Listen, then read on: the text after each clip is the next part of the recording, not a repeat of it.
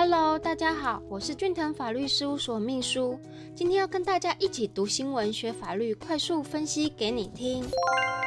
知名网红桃色风波。秘书啊，其实没有这么的八卦，但是因为啊，就是要借由透过新闻的方式跟大家分享比较贴近的生活。那透过这种方式呢，让大家能更了解法律实际的应用。所以这边呢，会讲到一篇就是比较八卦的内容。有最美博士称号的网红被控和已婚的医生搞外遇。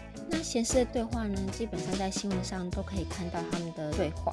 那这位网红呢？他有两度发声说他否认不伦的部分，并指控说是因为这医生长期的骚扰啊，才会导致于这个事件的发生。那台北地院法院开庭的时候，网红有亲自出庭哦，但未对外表示任何的意见。据悉呢，双方和解破局，但法院希望双方能持续协商沟通。媒体呢报道，网红说今天诗诗。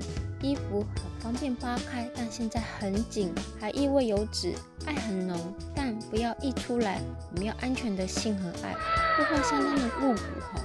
网红事后啊，就是二度发生他否认外遇这个事情，并表示周刊报道的不实，指出呢与未婚男医生已经有身体的接触，未介入他人的家庭，刊出的赖讯息并非事实的全貌，并反控。医生透过各种方式发讯息骚扰他的生活。网红啊，因为常发表性爱的话题，在网络上啊创造了不少的声量。但是有可能是因为人红是非多嘛，或者说因为不知道就事实上的真实的状况是如何。他被曝介入他人家庭，那我们就以介入家庭这个为主轴，来我们来讨论一下，这个可能会涉及到什么样的法律问题。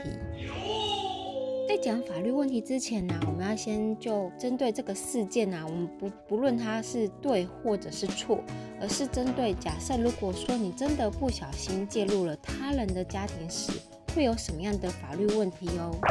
因为介入他人家庭有可能产生以下的法律问题：一、涉及的法条，民法第一百八十四条，因故意或过失不法侵害他人之权益者。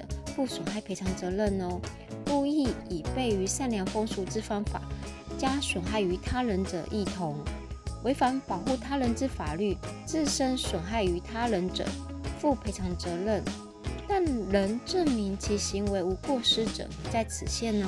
还有另外一条，民法第一百九十五条，不法侵害他人之身体健康、名誉、自由、信用、隐私、贞操或不法侵害其他人格法益而情节重大者，被害人虽非财产上之损害，亦得请求赔偿相当之金额；其名誉被侵害者，得请求回复名誉之适当处分。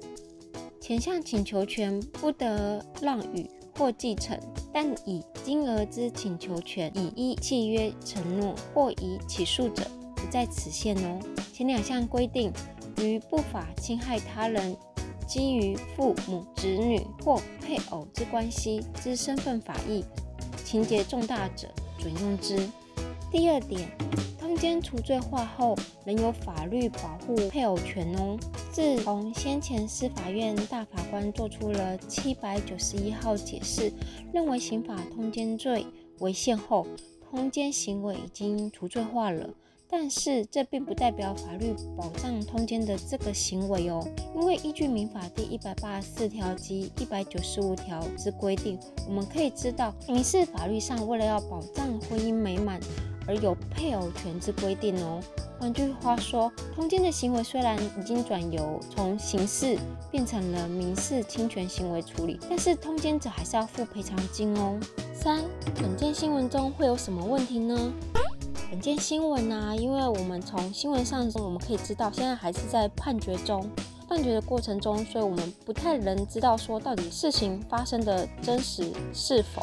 如果说从这个新闻上的判例来看，许小姐疑似有可能介入他人婚姻，但是我们还是以这个新闻来做判断哈，不是说真的就是她是否有介入他人的婚姻哦。被原配提起侵害配偶权之诉讼，如果真的有超越正当朋友的界限啊，是有可能会成立侵权行为的，需要负责配偶权之赔偿责任的。但是那个界限的部分呢，还有通奸除罪化之后。这些东西需要更多、更专业的意见。如果说真的不小心有发生了这个事件，有有可能说啊，对方没有跟你说，你就不知不觉当小三，或者说啊，你已经本来就知道了，但是你去当了小三，这些方面其实就法律的层面看法或是做法是会不太一样的。如果说你真的有不小心遇到了，建议可以寻求律师的专业的建议及协助哦，讨回您的公道。又是你就是配偶，却遇到了小三、小王这种事情，那像这种事情，我们就可以参考他可能涉及的法条内容。那法条内容其实就原配偶的权利来说，它是有保障、维护这个婚姻的权益的。所以像这个东西，我们也可以通过民事的诉讼过程中来寻求协助。非常感谢您的收听。以上出处为俊腾法律事务所江小俊律师版权所有。服务专线零三四六一零一七一，手机零九七八六二八二三一。下周二早上十点，咱们空中再见喽，拜拜。